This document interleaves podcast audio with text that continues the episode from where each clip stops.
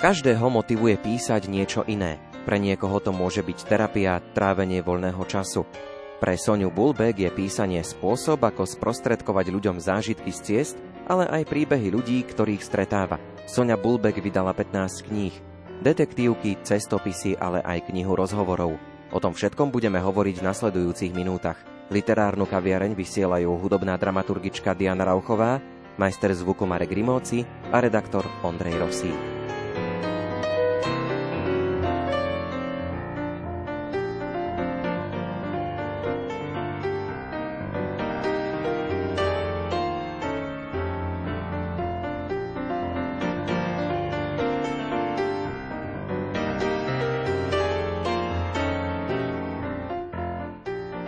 Sonia Bulbeck vyštudovala Banícku fakultu na VŠT v Košiciach, odbor geológia a geologický prieskum a tvorivú dramatiku na Pedagogickej fakulte UMB v Banskej Bystrici.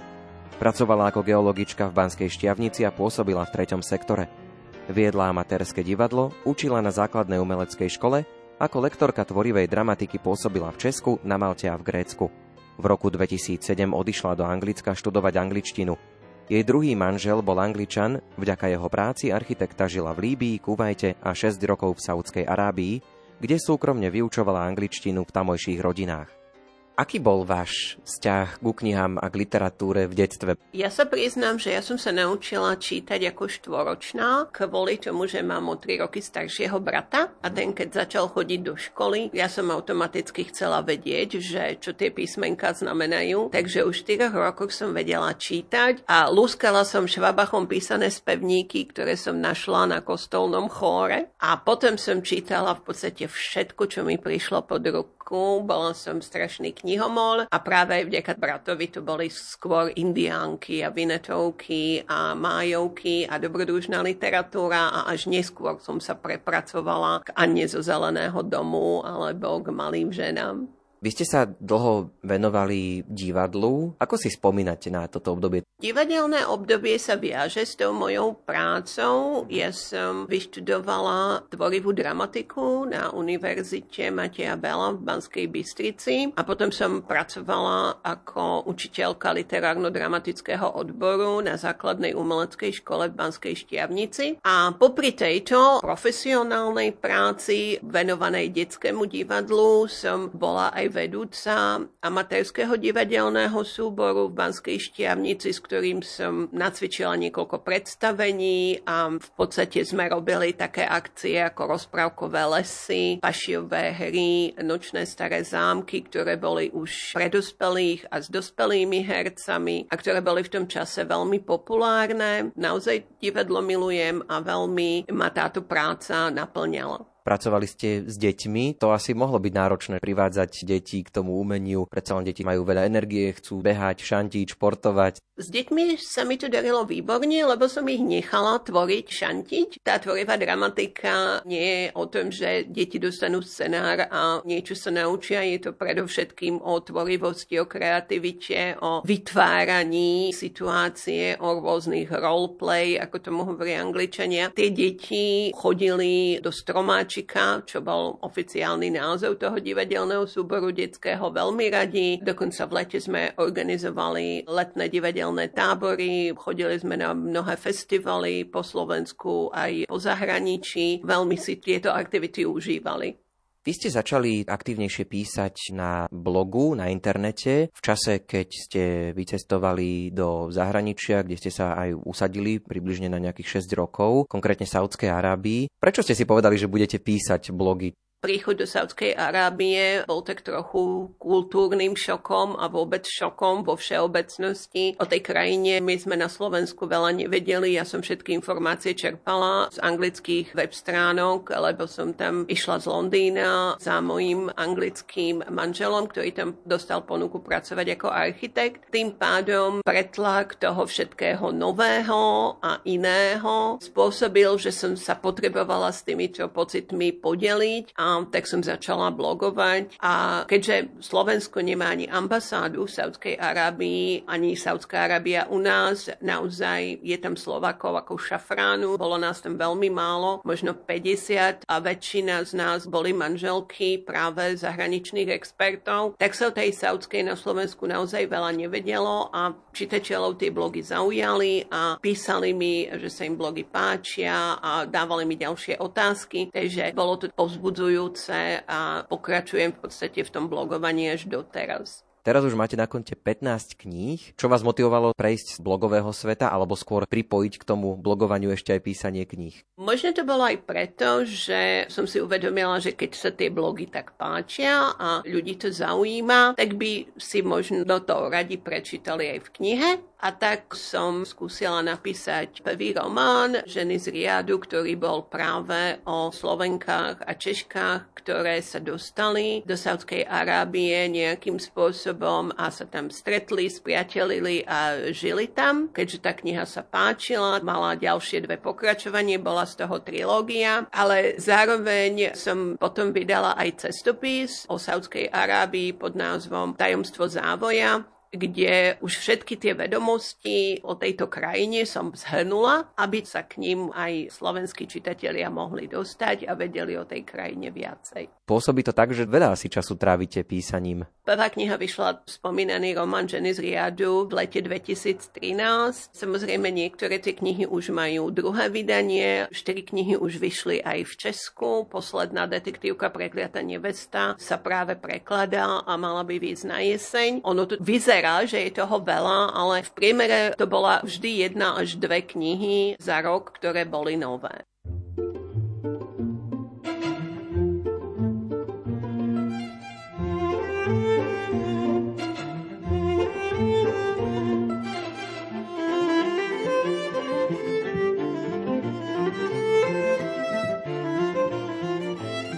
Ukážku z ostatnej knihy Sone Bulbek, Prekliata nevesta, prečíta Janka Ondrejková.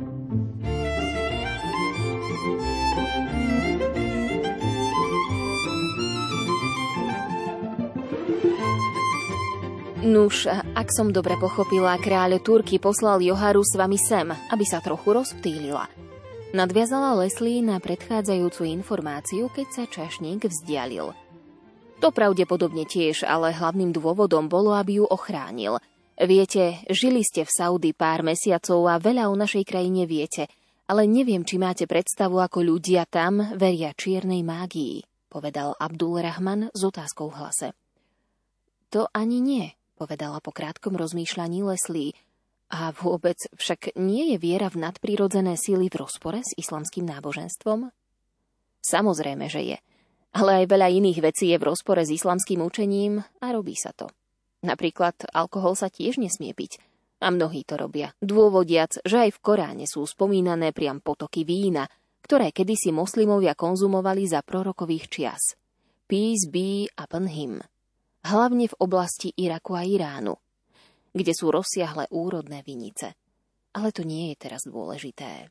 Pravdou je, že veľa obyvateľov Saudskej Arábie verí na urieknutie. Na to, že ich môže niekto začarovať alebo im zlým pohľadom alebo slovom ublížiť. Na druhej strane sa ale vôbec nerozpakujú vyhľadávať takéto osoby, o ktorých ide povesť, že majú magické schopnosti a dať si vyrobiť nápoj lásky, alebo iným spôsobom si nechať pričarovať svojho vyvoleného. Podotýkam, že ide väčšinou o ženy. Ale nájdu sa aj muži, ktorí napríklad chcú spôsobiť nešťastie svojmu susedovi, lebo mu závidia majetok. Aha, ale čo to má spoločné s princeznou? Stále nechápala Leslie. Spoločné to má to, že už po smrti jej druhého ženícha sa začala šuškanda, že to nebola náhoda a že princezná sa vlastne nechcela vydať a tak zariadila, aby sa dotyčný pobral na onen svet. No a po tretej nehode sa už priam verejne ozývali hlasy označujúce princeznú, aj keď nie rovno za čarodejnicu, to si predsa len nemohli dovoliť, je kráľova švagriná, ale za posadnutú akýmsi démonom. Dostala prezývku prekliata nevesta, v tom zmysle, že každý, kto sa s ňou bude chcieť oženiť, bude prakticky už dopredu odsúdený na smrť. Oh my god, vyhrkla Leslie, podvedome po anglicky. Nuž áno, ľudia sú rôzni, takže rozhodnutie jej otca, že sa môže vydať aj za neprinca, bolo tak trošku ovplyvnené aj touto skutočnosťou. Keďže bolo v danej situácii ťažko predvídateľné, či sa o ňu vôbec bude uchádzať aj nejaký princ. Pokrčil Abdul Rahman plecami a s chuťou zdvihol k pohár s bielou penou. Leslie si uchlípla tiež a chude gin toniku ju vrátila v spomienkach do Ameriky, kde to bol jej obľúbený nápoj. Rozumiem, ale čo vlastne princeznej hrozí? Ťažko povedať, či niečo aj fyzicky, ale byť terčom ohovárania takisto nie je nič moc. Máme tu nejaké ohrdené nevesty, ktoré si robili zálusk na dotyčných princov, keďže všetci traja boli mimoriadne pekní, šarmantní a samozrejme aj bohatí, a ktoré s radosťou mútia vody sociálnych sietí. Ďalej sú tu rodiny posledných dvoch, ktorým je naznačované, že smrť ich synov nebola náhoda – ale že to mohli byť úkladne pripravené vraždy, vykonané na rozkaz princeznej, ktorá sa jednoducho nechcela vydať. Takže všetko toto spôsobilo naozaj nie veľmi dobré princezniné postavenie a kráľ Turky nemal inú možnosť, ako ju poslať sem. Samozrejme, mohol ju naďalej ochraňovať za múrmi svojho paláca, ale to by princeznej veľmi nepomohlo. Keby tam ostala dlhšie zavretá bez nejakej možnosti rozptýlenia, je len otázkou času, kedy by opäť upadla do depresie. A pustiť ju znovu do Ameriky to takisto nemohol riskovať. Takže ma požiadal, aby som ju zobral sem. A v podstate aj dával na ňu pozor, dodal Abdul Rahman. Hm, a neobávate sa, že ju niekto z tu prítomných saudských hostí spozná? Bola zvedavá Leslie. Predsa tu máme prevažne klientov z vyššej spoločenskej vrstvy, aj keď momentálne nikoho z kráľovskej rodiny, aspoň manžel nespomínal, Myslím si, že to nehrozí. Princezná chodila v Saudi tak ako väčšina ostatných princezien, so zahalenou tvárou a samozrejme ani žiadne fotky na sociálnych sieťach nepublikovala. A ak by sa náhodou stalo, že sa niekto zúčastnil na tej prvej svadbe, tak tam bola vyčesaná a namaľovaná a asi by si ju nespájal s tou dievčinou v joggingovom úbore, ktorá behá okolo hotela každé ráno. Usmial sa Abdul Rahman. A čo si myslíte o tých úmrtiach princov? Naozaj je možné, že neboli náhodné? Tak, ako ste ich opísali, to vyzeralo veľmi vierohodne. Aj keď áno, zažili sme už všeličo. Nechala Leslie vysieť vo vzduchu spomienky na fingované prirodzené úmrtia štyroch saudských korunných princov a aj predchodcu kráľa Turkyho.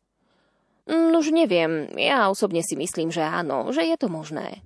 Poznám vaše analytické myslenie a vedel som, že vám to nedá pokoj a že ak na to niekto príde, tak to budete vy.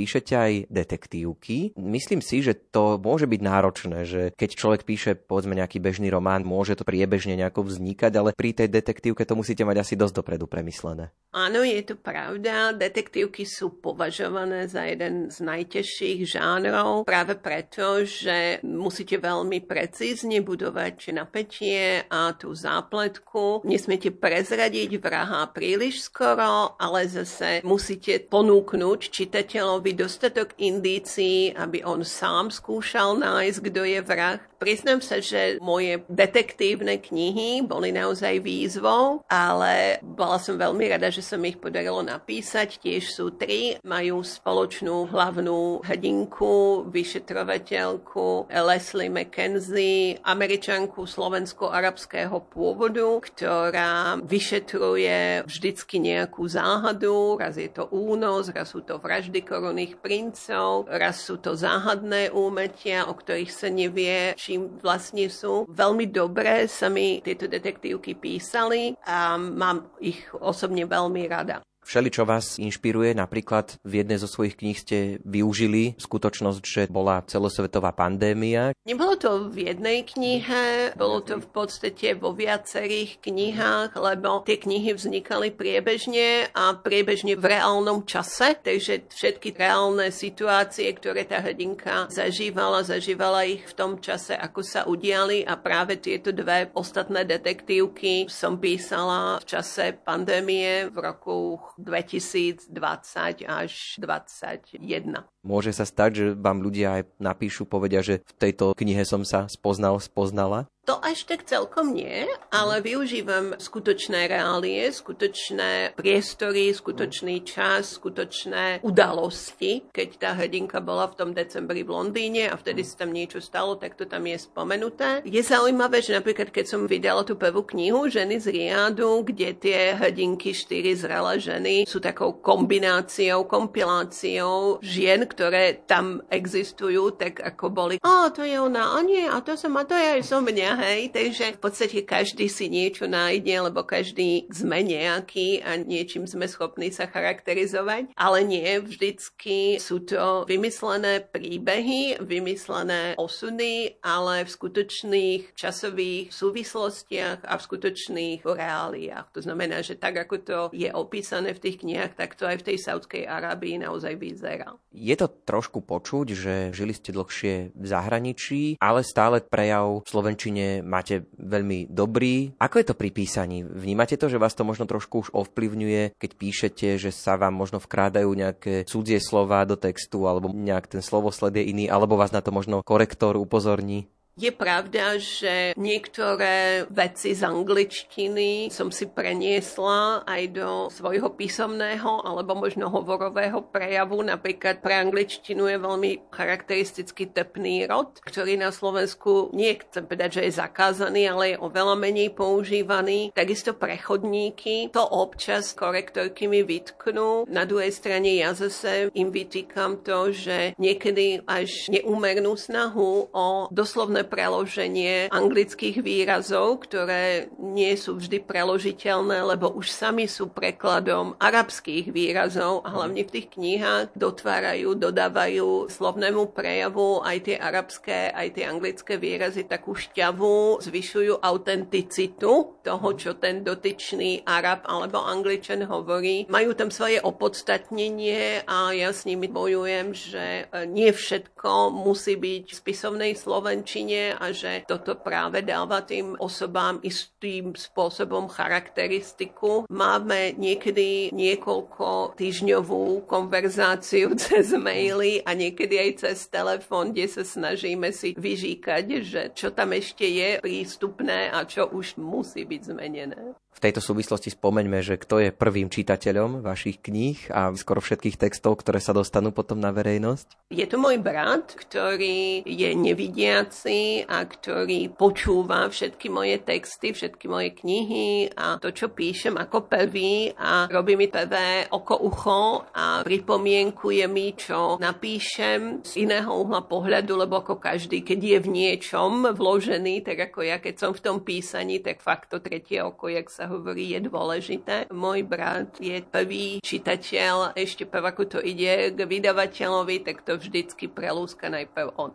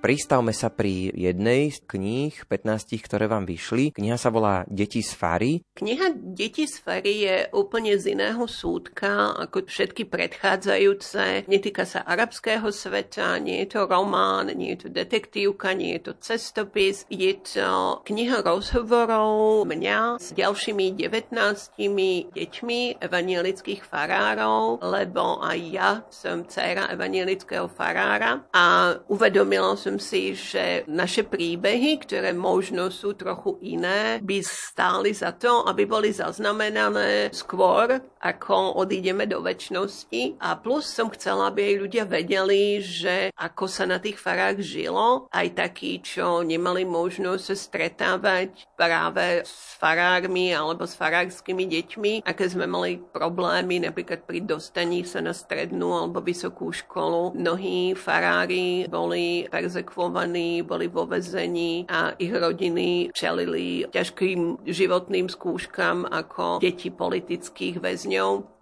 Takže sú to úplne iné príbehy. Ja osobne som tú knihu veľmi chcela vydať, lebo som chcela nejakým spôsobom zdať hold môjmu otcovi a vôbec našej rodine a všetkým rodinám evangelických farárov, ktoré to nemali v živote ľahké. Váš príbeh tam nenájdeme, ale vlastne je tam príbeh vášho brata, čiže aj o vás sa tam dá niečo dočítať. Môj brat bol v podstate inšpiráciou aj pre túto knihu, lebo on kedysi dávnejšie publikoval v evanielickom posle Spod Tatier, čo je časopis pre slovenských evanielikov, príbehy, krátke blogy zo svojho detstva, kde ma vždy spomínal ako nezbednú ňuniku, to je prezývka, ktorú mi dal. A tieto príbehy sa veľmi páčili, ľudia to radi čítali, takže možno aj preto som chcela, aby to tam bolo zachované. Na druhej strane som nechcela, aby sa tie otázky opakovali boli stále tie isté, takže preto som svojím spôsobom ten svoj vlastný príbeh vodkala do otázok pre ostatné deti z Fary, aby to bolo trošku zaujímavejšie.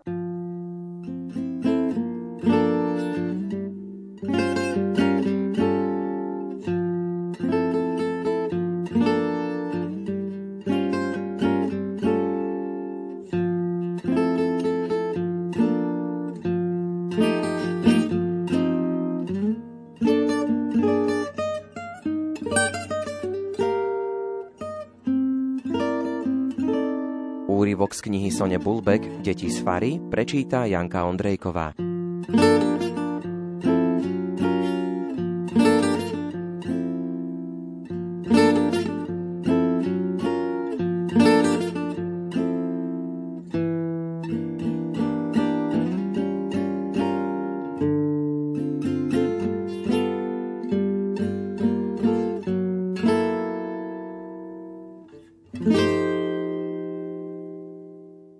Soboty môjho detstva sa neodmysliteľne spájali s rituálom, ktorý pravidelne v sobotu popoludní praktizoval môj ocko.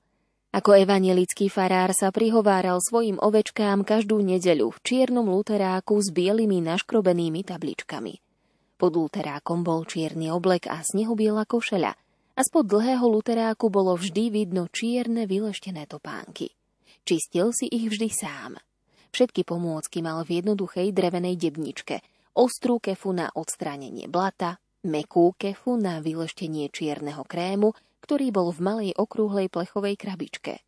Mekú flanelovú handričku na záverečný glanc. Stál obyčajne na gángu alebo vonku na schodoch a s vervou jemu vlastnou najprv očistil topánky od blata, potom ich natrel krémom, následne vykefoval kefou a preleštil handrou, až sa naozaj blišťali. Nejako som si myslela, že si pritom v duchu hovorí svoju nedeľnú kázeň. Vyzeral vždy taký sústredený. Podobný rituál sa opakoval aj inokedy, keď sa náhodou v dedine vyskytol sobáš, krst alebo pohreb. Jeho topánky vždy signalizovali, že pán farár je poriadny a precízny. A taký aj naozaj bol. Včera popoludní som sedela na terase nášho apartmánu v Riáde a čistila som svoje a manželové čierne topánky. Boli veľmi špinavé a zablatené. V noci sme sa vrátili zo Slovenska, z pohrebu môjho ocka. V Banskej šťavnici pršalo, dokonca pri poslednej rozlúčke na cintoríne aj poletoval sneh. Všade bolo plno blata a tak nečudo, že naše topánky boli špinavé. Jednoducho som ich také nemohla odložiť. A tak som z kuchynskej linky vytiahla krabicu od topánok, v ktorej mám naše čistiace vybavenie. Pomaly, precízne som najprv očistila topánky od blata. Potom ich natrela čiernym krémom, aj keď nie kevkou z krabičky, ale krémom s malou špongiou na konci. A na záver ich preleštila handričkou, až sa žiarivo ligotali na slnku. Celú dobu som myslela na svojho ocka a na to, čo mu všetkému ma naučil. Dolu lícami mi stekali slzy a ani horúce saudské slnko ich nedokázalo vysušiť. Mm.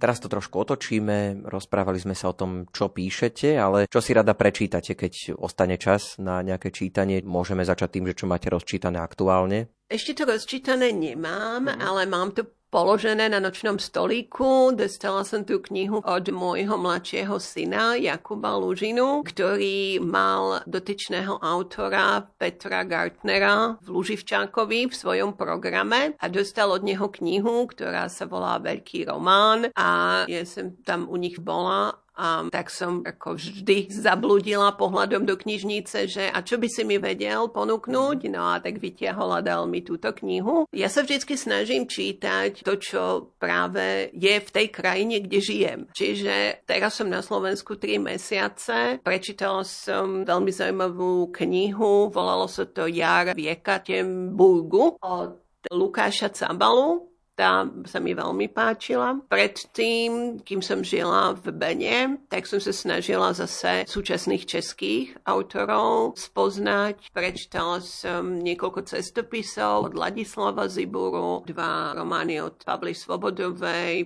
román od Katveriny Tučkovej alebo Mojštajnovej, takže snažila som sa súčasnú českú literatúru zase trošku lepšie spoznať. Vo všeobecnosti milujem detektívky, milujem Agatu Christy, milujem detektívky tzv. také noble, kde nie je veľa kečupu a nie je násilie. Nemám rada násilie, nemám rada vulgarizmy, takže aj výber mojich kníh je týmto ovplyvnený.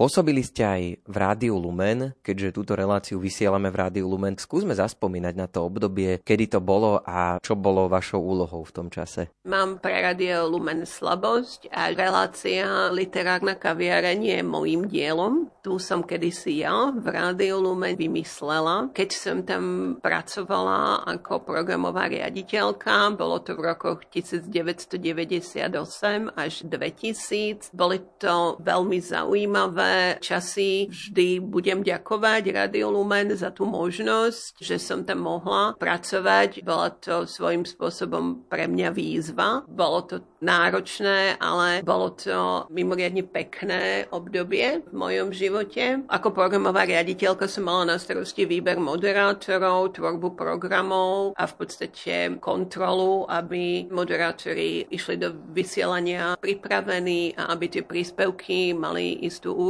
Sama som ich niektoré editovala. Bola to práca aj s ľuďmi, aj s literatúrou, aj s náboženstvom. Veľmi ma to obohatilo.